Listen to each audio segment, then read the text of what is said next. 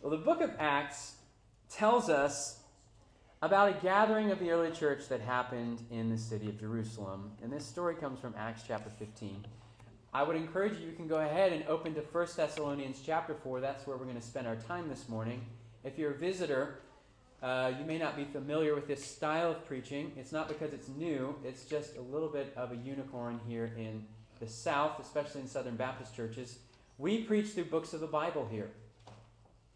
So you have found us right in the middle of Paul's letter to the Thessalonians. The first one, you can go ahead and turn to 1 Thessalonians chapter 4. But I want to mention a story from the book of Acts. The apostles had converged in Jerusalem. They gathered all the existing elders and apostles of the church at the time. They came to Jerusalem.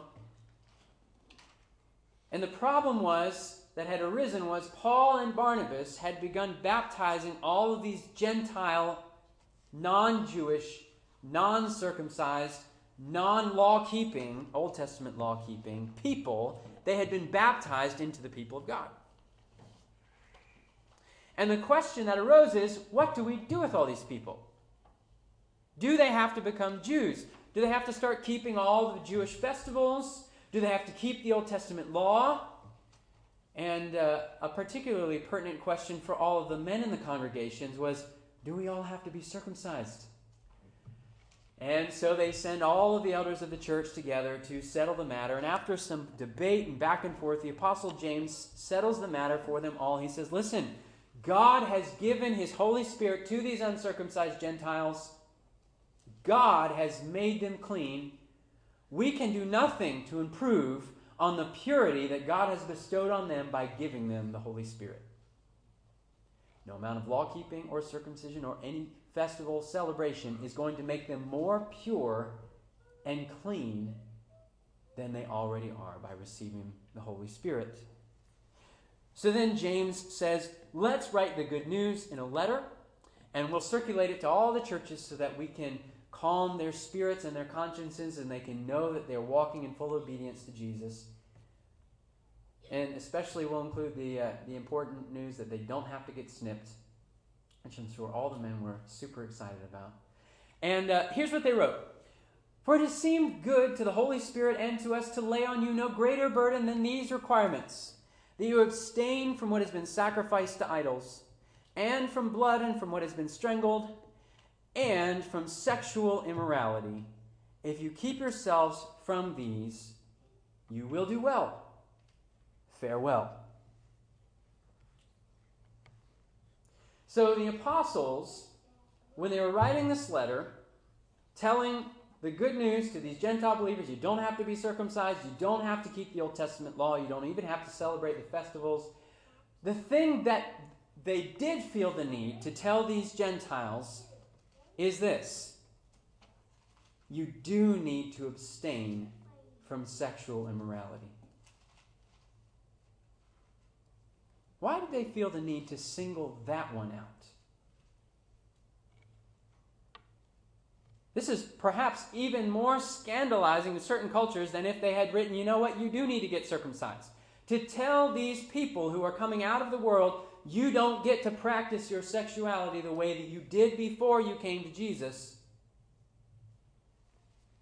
How dare they tell anyone how to control their body?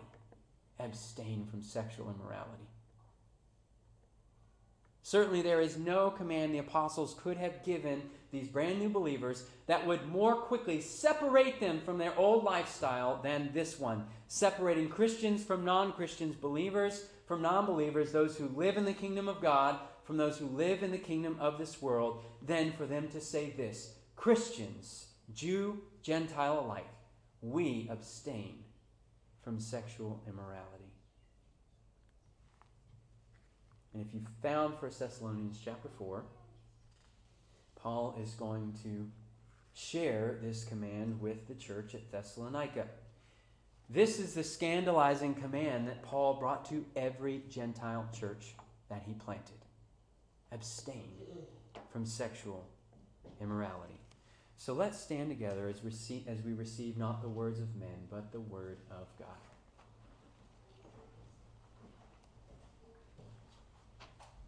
Beginning in chapter 4, verse 1. Finally then, brothers, we ask and urge you in the Lord Jesus that as you received from us how you ought to walk and to please God, just as you are doing, that you do so more and more. For you know what instructions we gave you through the Lord Jesus. For this is the will of God, your sanctification, that you abstain from sexual immorality, that each one of you know how to control his own body in holiness and honor, not in the passion of lust like the Gentiles who do not know God, that no one transgress and wrong his brother in this matter, because the Lord is an avenger in all these things, as we told you beforehand and solemnly warned you. For God has not called us for impurity, but in holiness. Therefore, whoever disregards this, disregards not man, but God, who gives his Holy Spirit to you. Amen. You may be seated.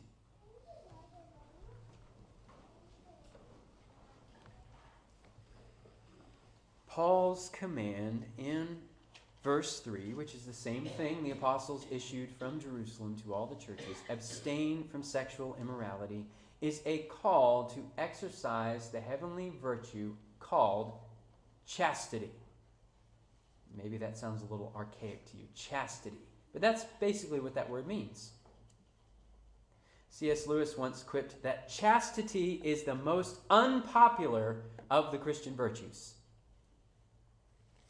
If you know anything about the story of St. Augustine, before he became a believer, he lived with a mistress, he had a child out of wedlock, and as he was wrestling with whether he was going to come to the faith, he admits to praying this prayer, "O Lord, give me chastity, but not yet."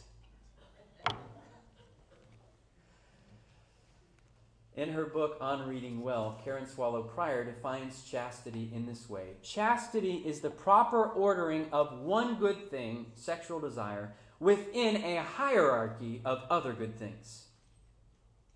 Chastity is the proper ordering of one good thing, sexual desire, within a hierarchy of other good things. And she continues to make an important point. Chastity is not the same as virginity or celibacy. Within Christianity, chastity is something both married and single people are called to. Laura Winters writes that chastity is not the mere absence of sex, but an active conforming of one's body to the arc of the gospel. I think that's a really good way of thinking about it. And as we hear Paul's words this morning, we're going to explore a little bit of what that looks like and what it means. Verses 1 and 2 are indispensable to our understanding of Paul's command in verse 3. Because before you will ever receive any instruction from the Scriptures or from God about how we are supposed to behave ourselves or how we're supposed to have a human ethic of human sexuality, before anyone, especially in today's society, is going to let an archaic book from 2,000 years ago tell us how we ought to live and conduct ourselves and use our bodies in 2019, there is a much more foundational question that we have to answer. Paul addresses that question in verse 1. Let me read it to you again. Finally then, brothers, we ask and urge you in the Lord Jesus that as you received from us how you ought to walk and to please God, just as you are doing, that you do so more and more. Whether I'm going to receive Paul's instructions from verses 2 through 8 hinges on this word ought. Because ought implies obligation. Ought implies necessity. And what is the ought of the believer? Paul says we ought to please God.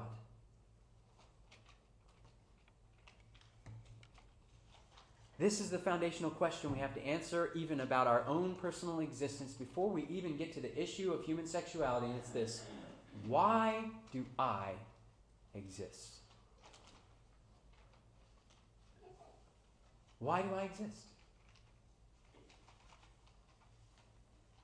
Is my personal pleasure the ultimate purpose for my existence? Or do I exist first and foremost to please someone else? To put it another way, is my personal happiness the ultimate good in my life? Or is the happiness of someone or something else even more ultimate than my own personal happiness? Now, if you were to ask this question of anyone outside the four walls of this church, you go out in the world, they will tell you that you will not experience pleasure in your life unless you fight for it, you pursue after it, you guard it, you prioritize. Your personal happiness is more important than anything else in your life. That's how you need to live.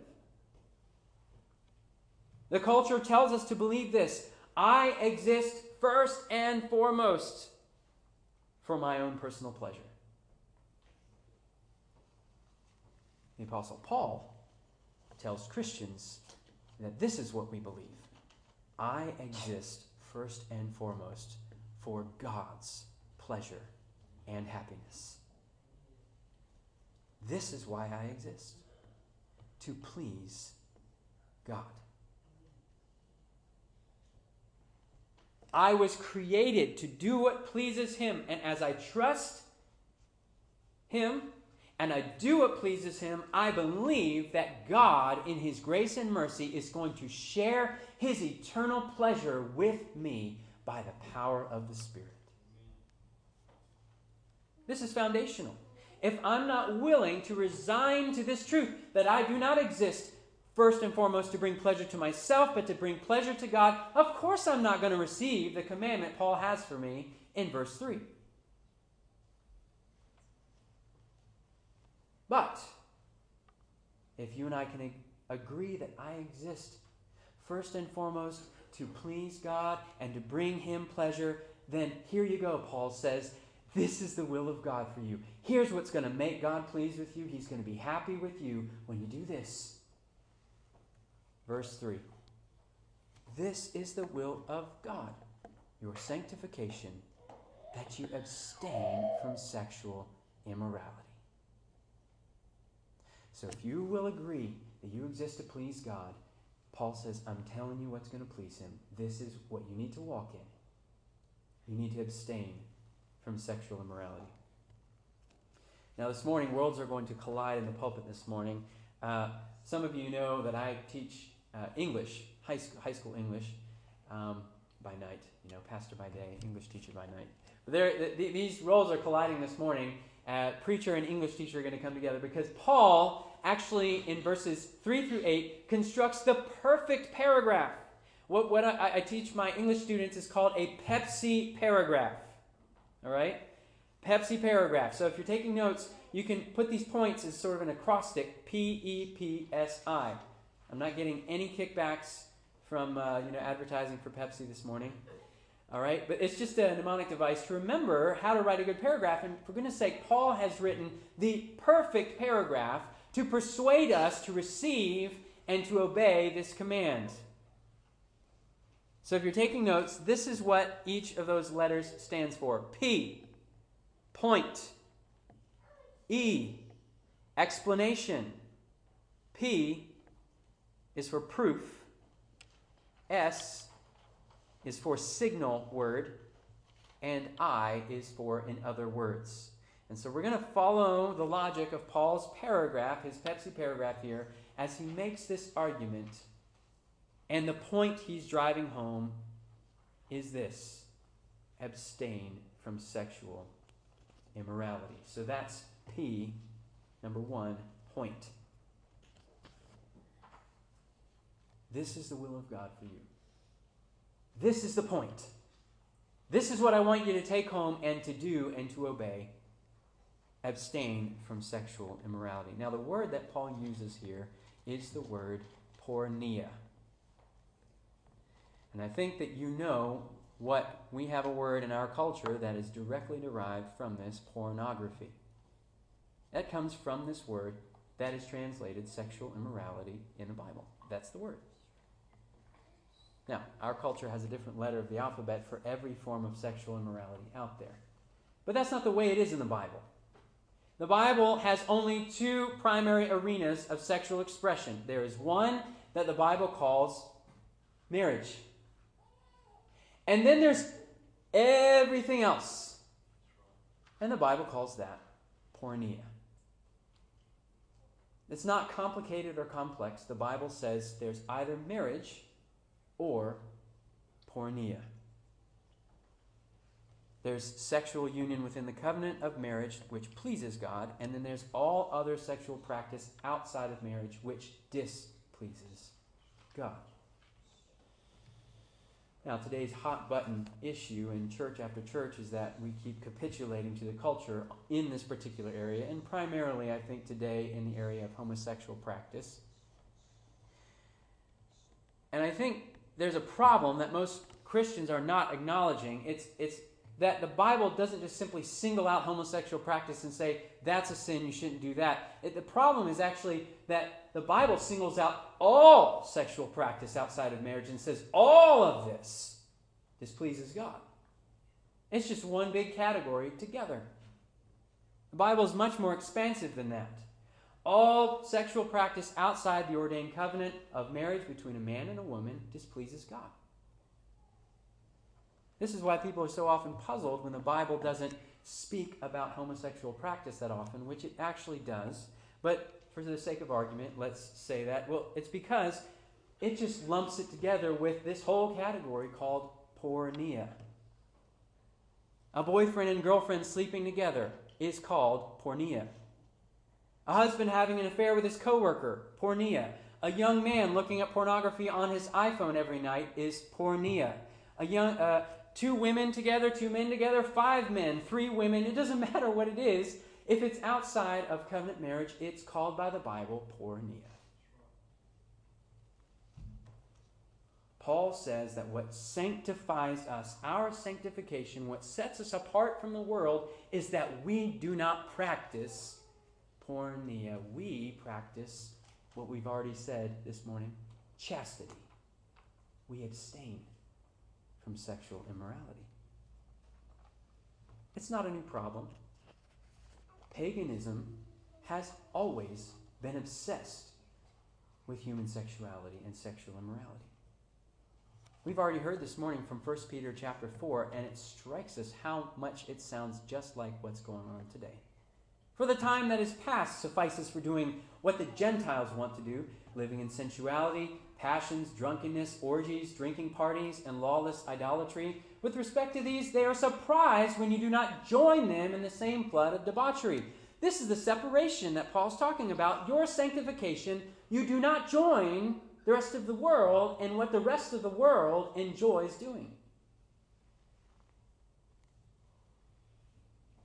Which brings us to E. So Paul lays down the point, and then in good style, and good writing style, your second sentence of the paragraph typically is supposed to explain your point. E, explain. So you state your main point, your next sentence should sort of expound what you mean or rephrase what you mean, which is exactly what Paul does in verse 4. What does he mean by abstain from sexual immorality? Verse 4, that each one of you know how to control his own body in holiness and honor. What sets believers apart from the rest of the world is not that we are no longer tempted to do these things. Christians are tempted in all the same ways we were before we became Christians. Tempted to look at pornography, tempted toward homosexual practice, tempted to fornication and adultery. What is different about us is God has put His Holy Spirit inside of us that allows us to take control of our bodies rather than to be controlled by them. Let me recall again the definition Laura Winters gives us of chastity. Chastity is not merely the absence of sex, but an active conforming of one's body to the arc of the gospel. So the ultimate good for Christians is not this idea of perpetual virginity, but of conforming our bodies with all its hormones and urges and desires and physical passions to the design and the will and the pleasure of God. So brother and sister, this is a question we have to ask ourselves. Do I have control over my body, or does my body have control over me?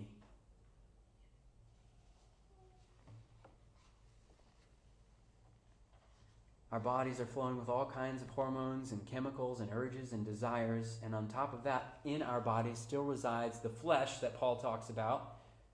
That old man with all of his passions and pleasures.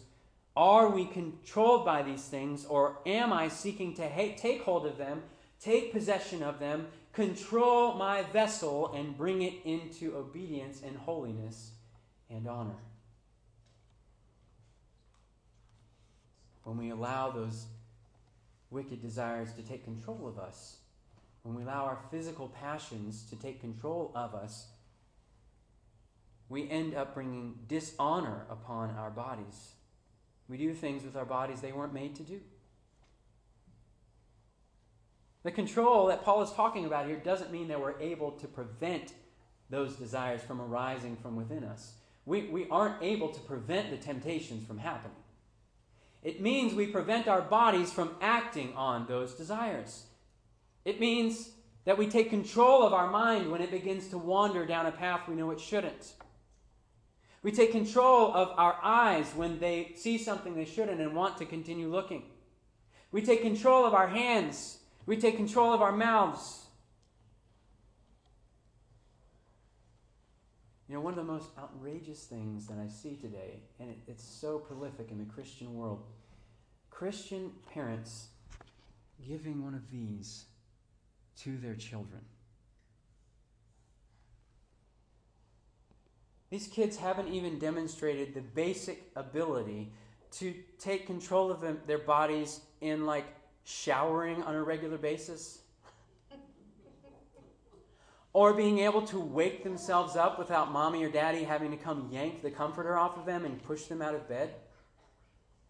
They're not even mastering like basic level control of the body. And yet we think that we can give them this unfettered access to the internet and to digital communication. And we think somehow they're going to exercise any matter of control over their eyes or over their fingers, over the things they do with this. Listen, when I was a teenager, we didn't even have smartphones. Guys, are you going to be okay? Teddy, are you going to be okay? Okay. When I was a high schooler, we didn't even have smartphones, and I, as a high school student, lived addicted to pornography my entire 4 years of high school. Okay? And I'm the pastor. So parents, if you're fooling yourself into thinking, well, not my child. If you have given them one of these or a tablet or a laptop, you give them unfettered access. It's not a matter of if, it's a matter of how often they are engaging in pornea. And you can tell anyone you want. You go out and you can go tell people. Ronnie's, you go tell them. Your pastor has accountability software on his phone and on his laptop that reports back to my wife every week what I'm looking at and what I'm doing. You know what? That is where true freedom is found, is when you start to take control of your body. It's the best $10 I spend every month, is setting myself free from those passions and desires. Why do I do that? Well, because I don't trust my eyes. I don't trust my fingers. I don't trust my body, and I take control of it, just like Paul is encouraging us to do. Parents, I would encourage you, that's part of your role in the life of your child. As a teenager, as a young child, they do not have, we're seeing it on the front row here, children do not have control over their own bodies. Parents, we've got to help them. We can't just throw them to the wolves. We've got to help put those controls around them. Accountability software. Go look it up, Covenant Eyes. It's the best thing you could ever do for your family. We have to take control of our bodies, Paul says. That's the E, the explanation. This brings us to the second P. Any self-respecting paragraph is not just going to make an assertion and expect you to believe it because I say it's true. They're going to provide proof. P is for proof. So after you state your point and you explain your point, then you're going to convince us of the truth of your point by laying out evidence, proof after proof after proof. Why should we abstain from sexual immorality? Verses 4 through 7, Paul gives us four proofs. Proof number one, it's a sign that you don't know God. If this is what you're practicing, it's a sign that you don't know God. If you're living in open, unrepentant immorality, it is a mark that you belong to the world and not to God. Listen to verse 5. Not in the passion of lust, like the Gentiles who do not know God. The world is characterized by people who are driven around by their passions and by their lusts and their physical desires, not Christians. And when we look at the world, this is par for the course. I'm not even going to pretend to understand why this is even a thing, but I saw in the news this week that there was a dust-up about The Bachelorette. And people were upset about something about immorality there, and she thought this thing, and one of the other contestants thought that. And I'm just thinking, why on earth would we expect a show like The Bachelorette to be a paramount of morality in any sphere of life? No, these shows are just a reflection of what everyone in the culture believes, right? But here's the thing. If you look at your life and what you're watching on The Bachelor or The Bachelorette, a show which apparently has an episode called The Fantasy Suite, where they just go in and take one another for a test drive before the final. I mean, if this is what your life looks like, chances are you do not know God. And I'm not trying to be condemnatory. That's just what Paul is saying. This is what the world looks like, and if that's what you look like, you need to have a come to Jesus moment before we even start talking about this stuff. You don't know God. Paul says we all know what the world is like. This is what the world looks like, and this ain't it. This isn't what we do. We who know God are not led about by our passions and pleasures like this. Proof number two. Paul says it transgresses your brother. Verse 6. He says, verse 6, that no one transgress and wrong his brother in this matter. So when we engage in this kind of behavior, in this kind of sexual immorality, this kind of practice, what we're doing is we are saying this person exists solely to bring me personal pleasure. That's why they exist, is to make me happy and to serve me. When a young man looks at images online, he is treating those women as though they are his sex slaves. When you sleep with your boyfriend, not only do you defile yourself, you are defiling your partner in that act. Paul says you transgress your brother. You transgress your sister. You bring your sin into their body. When you practice homosexuality, you are using another man, another woman in ways that they were never intended to be used. And it comes back to the foundational question we had at the very beginning. Does this universe exist for my pleasure? Do the people in my life exist to make me happy? When we engage in this kind of behavior implicitly, whether we'll say it out loud or not, our answer is yes. These people exist to bring me personal pleasure, and that's it. Brothers and sisters, we know that's not true. We know that every man, every woman is made in the image of God and was made to please God just like we were. So we can't do this. Our job isn't to use others for our pleasure, but actually to lay aside our immediate personal happiness by sacrificing ourselves to love them and to encourage them with us to join in pleasing God together. Proof number three, it will be avenged. All immorality will one day be called to account. Look at the second half of verse 6. Because the Lord is an avenger in all these things, as we told you beforehand and solemnly warned you. All right, Teddy, I don't mean avenger in the superhero sense, right, buddy? He's not listening. What is an avenger? Avenger is someone who makes a wrong righted. It's someone who witnesses some injustice and corrects it. So when we're engaging in this kind of behavior, we're not just having harmless fun. We're not simply having a romp. We're not just engaging in a little bit of naughtiness. We are transgressing the design of the Almighty Creator God. God has made all people to work and to will according to his good pleasure, Paul tells the Philippians. And when we displease him by directly disobeying him, and establishing ourselves as kings and saying, "Nah, God, I don't exist to bring you pleasure. In fact, the whole world exists to serve me and to do what makes me happy." You better believe that that is going to be held accountable on the day of judgment.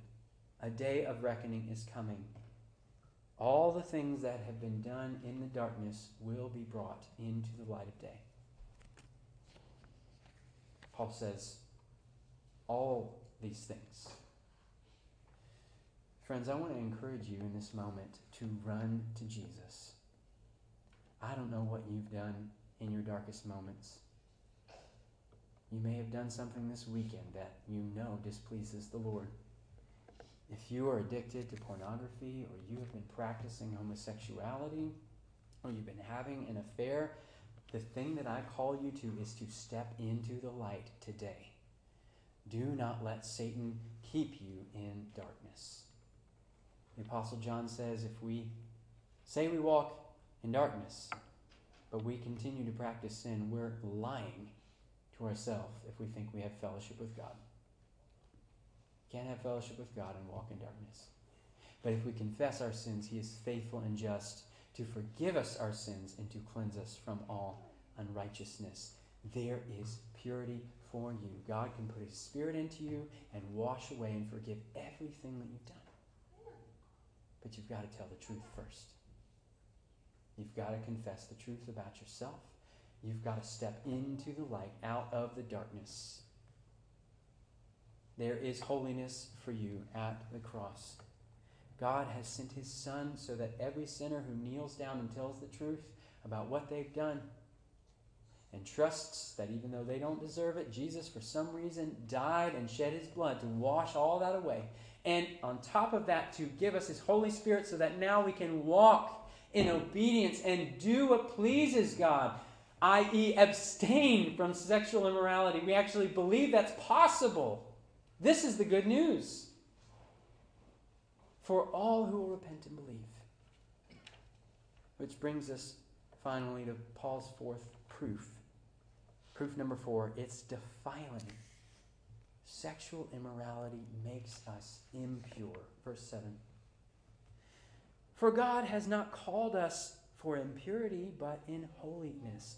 Listen to me, the thing that Satan wants you to do is to remain in darkness and to keep this sin hidden from the rest of the people of God and to not tell anyone about it, because Satan hates holiness, and he is working for your defilement and your ultimate destruction. And he knows that if you reveal this sin to the people of God, holiness is going to pour in. And he doesn't want that for you. And so he's going to tell you in your heart, you can't tell anyone about this. You shouldn't reveal this to anyone, but believe me, this is the place. This is where we should be having these conversations. This is where it should feel safe for men to tell the truth about the temptations they are experiencing and to ask other men and women for help. This is where teens and children should feel the freedom to express physical desires they don't understand and to say, "Please help me walk in holiness. I don't understand what my body's telling me, but I need help to be holy." We shouldn't be surprised when members of this church come forward and say, "I'm feeling this temptation," or "I'm experiencing this desire," or "this thing that I don't want to do, but I'm having a hard time." That's why Paul gave this command, because he knows the church is full of people who are going to struggle with sexual immorality. He knows we're going to face the temptation to porneia in some form or fashion, and we need the truth of God's word to strengthen us as the people of God to continue in holiness and not fall back into impurity.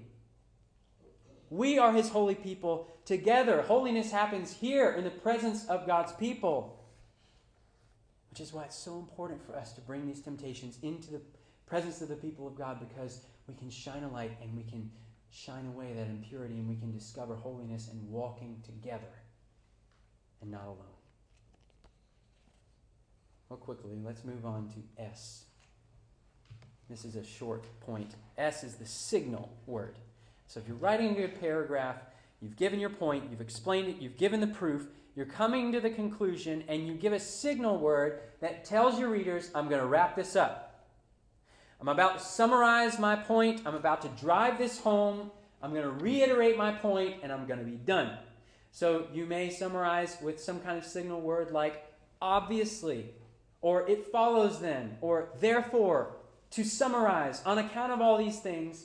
And here in verse 8, Paul uses a signal word, which is the MacDaddy of all signal words. It's the word toigeroon. You don't have to remember that. But our translation uses the word therefore, which is, okay, it's an okay. But what it means is, consequently, in view of all of these things, to summarize my entire argument, this is what it all boils down to. And it's signaling to us Paul is about to get to the heart of the whole argument in verse 8. Which brings us to our last letter, I, in other words.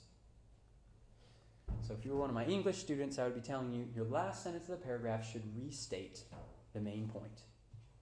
Maybe in some poignant way that really drives home the importance of what you've been sharing with us. And Paul does it better than anyone else. Verse 8. Therefore, whoever disregards this, disregards not man, but God, who gives his Holy Spirit to you. Paul says when it comes down to the matter of how we practice our God-given sexuality, it is not a matter of personal preference. It is not every man for himself. To choose to disregard this simple command, abstain from sexual immorality, is to disregard not the command of man, but of God himself. Many progressive Christians will argue that the Apostle Paul's instructions regarding human sexuality throughout his letters are really just culturally confined. There's something that was important 2,000 years ago, but Paul really couldn't have predicted or anticipated what we're dealing with today. Things are so much different. They're instructions for a different age, a different culture, a different time. We don't have to follow these instructions anymore, but, you know, Paul doesn't seem to feel that way about what he has to share. I can't really think of a stronger way he could have put it. Whoever disregards this disregards not man, but God. He says, let me drive home the point. This is what it comes down to. Will you submit to God's will for your life, or won't you? And as we receive this word this morning, I wonder whether these instructions feel like bondage to you or freedom. I mentioned at the beginning of the service how the apostle sent this circular letter to all the churches giving instructions. And they basically said, well, we don't have a lot to say. You guys are basically doing everything the right way. We don't have anything to add except this. You need to abstain from sexual immorality. How did they respond to this command? Let me read to you Acts 15. So when they were sent off, they went down to Antioch. That's Paul and Barnabas. And having gathered the congregation together, they delivered the letter. And when they had read it, they rejoiced because of its encouragement. I was leading the Newberry College ladies soccer team through the letter 1 Thessalonians, and I got to this chapter, and I pulled into the parking lot. Oh boy, I don't know how I'm going to deal with this, you know, with college students. I finished that Bible study, and one of those young ladies, with a beaming face, she says, I feel empowered to not have sex. And I was like, amen. That's the right way to respond to this. This is encouraging. I feel empowered. The Holy Spirit is confirming with what he's written in his word that this is what God wants for me, and I want this too. I want to please God with my life. That's the way we should feel. Not guilt, not shame, but a renewed resolve to seek the Lord for forgiveness if we need it, and to continue to pursue chastity with the people of God. Let's pray together. Lord Jesus, it has been a hard word this morning. I pray, though, it's been an encouraging word. I pray the people of God would sense such a desire simply to please you, God, with everything that they are and that they do. I pray that we would lean on one another as we try to pursue this commandment together. God, I pray if there is anyone here who is struggling, who feels alone, I pray they would feel the safety to step into the light among the people of God, and that we would rush in with love and support, and that we would help them to learn what it means to live a life of holiness which pleases you. In Jesus' name we trust and pray.